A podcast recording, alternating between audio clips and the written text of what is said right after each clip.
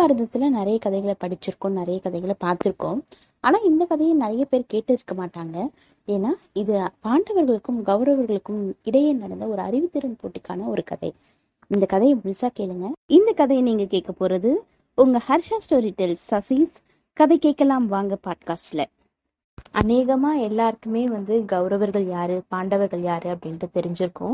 இருந்தாலும் கதையோட ஒரு தெளிவுக்காக அவங்க யார் யாரு அப்படின்றத மீண்டும் ஒரு தடவை பதிவு பண்றேன். திருதராஷ்டர் அவரோட புதல்வர்கள் நூறு பேரையும் கௌரவர்கள் அப்படின்னு அழைக்கிறோம்.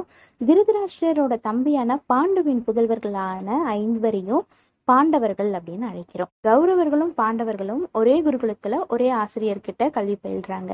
அவங்களோட ஆசிரியர் வந்து துரோணர். துரோணர் வந்து அங்க இருக்கவங்க எல்லாருக்குமே சமமா தான் கல்வி கத்து தராரு எல்லாருக்குமே எல்லா பயிற்சிகளையுமே சிறந்த முறையில கத்து தராரு ஆனா கௌரவர்களில் மூத்தவனான துரியோதனனுக்கு ஒரு சந்தேகம் வருது.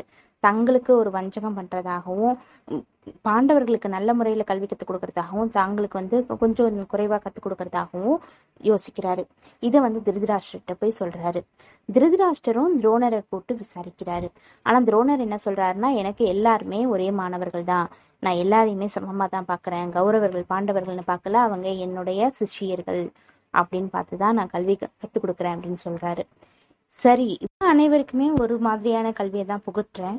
ஆனால் ஒவ்வொருத்தவங்களும் அதை எப்படி உள்வாங்கிக்கின்றாங்க அப்படின்றதுல தான் அவங்க அவங்களோட அறிவு வந்து மாறுபடுது. இப்படி ஒரு சந்தேகம் எழுந்துட்டதுனால ரெண்டு பேருக்கு இடையில ஒரு போட்டி வைப்போம்.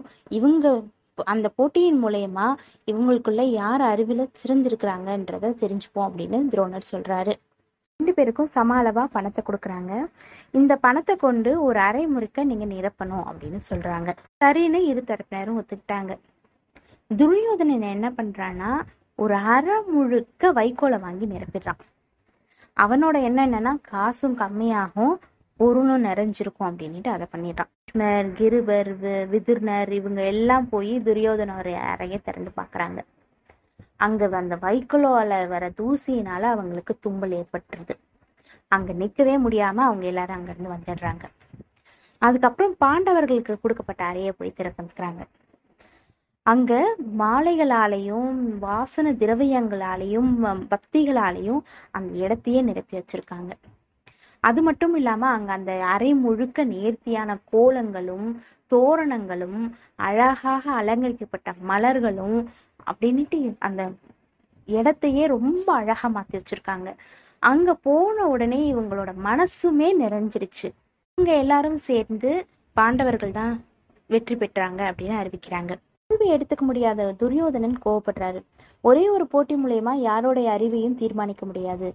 அதனால இன்னொரு போட்டி வைங்க அப்படின்னு சொல்றாரு. சரின்னு அங்க இருக்கவங்க எல்லாரும் ஒத்துக்கிறாங்க. கௌரவர்களுக்கும் பாண்டவர்களுக்கும் மீண்டும் ஒரு போட்டி அறிவிக்கப்படுது. அது என்னன்னா பத்து நாட்கள் தருவாங்க. அந்த பத்து நாட்களில் எட்டு குடம் பனி நீரை சேர்க்கணும் அப்படின்னு சொல்லிடுறாங்க. சரின்னுட்டு எல்லாரும் ஒத்துக்கிறாங்க. எட்டு நாள் போயிடுது ஒன்பதாவது நாள் வருது. அன்னைக்கு இரவு வந்து என்ன பண்ணுறாங்கன்னா கௌரவர்களும் சரி அவங்களோட மாமாவான சகுனி கௌரவர்களுடைய பணியாட்கள் இவங்க எல்லாம் இரவு இருட்டின பிற பனி பெய்ய ஆரம்பிக்குது. போய் அங்க இருக்க செடி கொடியில இருக்க இலைங்கள்ல இருக்க தண்ணி எல்லாத்தையும் செடியில கொடியில எங்கெங்கெல்லாம் அவங்களால பனி நீர் சேகரிக்க சேகரிக்கிறாங்க. எப்படி எப்படியோ சேகரிச்சாலும் அவங்களால ஒ- தண்ணி மட்டும்தான் பிடிக்க முடியுது. இப்ப என்ன பண்ணலாம்னு யோசிக்கிறாங்க. குச்சிக்கே பேர் போன சகுனி என்ன பண்றாரு? தண்ணி தானே பிடிக்கணும் அப்படின்னுட்டு மத்த ஏழு குடத்துலயும் வந்து சாதாரண தண்ணியை பிடிச்சி வைக்க சொல்லிடுறாரு. இந்த அரைக்குடம் தண்ணி இருக்கே இது என்ன பண்ணுறதுன்னா அதுலேயும் ஒரு அரைக்குடம் தண்ணியை ஊற்றிடுங்க பனி நீரோட சேர்த்து அப்படின்னு சொல்லிடுறாங்க. இப்போ அவங்க எட்டு நீரை எட்டு குடம் நீரை வந்து நிரப்பிட்டதாக காமிச்சிடுறாங்க. அவங்க வந்து எட்டு குடம் நீரை நிரப்பிட்டதாக வந்து எடுத்து வச்சிடுறாங்க. பாண்டவர்கள் என்ன பண்ணுறாங்கன்னா அன்னைக்கு இரவு வந்ததும் துணி எல்லாத்தையும் எடுத்துட்டு போய் அந்த செடிங்க கொடிங்க அங்கே எந்தெந்த இதெல்லாம் பனி விழுமோ அது மேலே எல்லாம் போட்டு வச்சிடுறாங்க. அப்போ என்ன பண்ணுது? அந்த துணியானது அந்த ஈரத்துங்க எல்லாத்தையும் ஈர்த்துக்குது. விடிய காலை விடியறதுக்கு முன்னாடி கொஞ்ச நேரத்துக்கு முன்னாடி போய் என்ன பண்றாங்க? அந்த துணி எல்லாத்தையும் எடுத்துட்டு வந்துட்டு பிழியறாங்க. அதனால அவங்களுக்கு எட்டு குடம் நீரையும் நிரப்ப முடிஞ்சுது. இப்ப ரெண்டு தரப்புமே வந்து விடியறதுக்கு முன்னாடி சூரியன் உதயமாகறதுக்கு முன்னாடி அந்த பனிநீர் குடங்களை சபையில வந்து வைக்கணும் அப்படின்றது அந்த போட்டியோட ஒரு விதியா இருந்தது. அதனால என்ன பண்றாங்க? அந்த இரு தரப்பினரும் பனிக்குடங்களை எடுத்துட்டு வந்து வைக்கிறாங்க. திருதராஷ்டிரர் என்ன சொல்றாரு? பாண்டவர்களும் எட்டு குடம் நீரை எடுத்துட்டு வந்து வச்சுட்டாங்க. கௌரவர்களும் எட்டுக்கூட நீரை எட்டு வந்து வச்சுட்டாங்க. இப்போ ரெண்டு பேருமே ஒரு சம அளவான அறிவு தானே இருக்காங்க அப்படின்னு சொல்றாரு. உடனே துரோணர் என்ன சொல்றாரு? இதுல நான் சொல்றதுக்கு முடிவு எதுவுமே இல்லை. சூரியன் தான் வந்து முடிவு சொல்லணும் அப்படின்னு சொல்றாங்க. அதனால சூரியன் உதயமாகிறது வரைக்கும் நம்ம காத்திருப்போம் அப்படின்னு சொல்றாங்க. சூரியனும் உதயமாகுது. நம்ம எல்லாருமே ஒரு பழமொழியை கேட்டிருப்போம். பகலவனை கண்டு மறைந்த பனிநீர் போல அப்படின்னுட்டு. என்ன அர்த்தம்னா சூரியனை கண்டோன்னது பனிநீரானது உருகி மறைஞ்சிடும் அப்படின்றது தான் சூரியன் தோன்றுது அங்கே பாண்டவர்கள் வைத்திருக்கிற அந்த எட்டு குட நீரும் சூரியனோட வெளியில மறைஞ்சிடுது ஆவியா மாறி போயிடுது. கௌரவர்கள் வச்சிருக்கிற ஏழரை குடம் வந்து முழுசா அப்படியே இருக்கு. அவங்க நிரப்பின அரைக்குடமான பனிநீர் மட்டும் ஆவியா மாறி போயிடுது. இப்ப எல்லாருமே திகச்சு நிக்கிறாங்க. இவங்க சாதாரண தண்ணியை பிடிச்சி வச்சது எல்லாருக்கும் தெளிவா புரிஞ்சிடுச்சு. பீஷ்மர் என்ன சொல்றாருன்னா பாண்டவர்கள் தான் ஜெயிச்சாங்கன்னு சொல்றாரு. அவங்களும் ஆச்சரியப்பட்டு நீங்க எப்படி இந்த பனி நீரை சேகரிச்சீங்க? அப்படின்னு கேக்குறாங்க.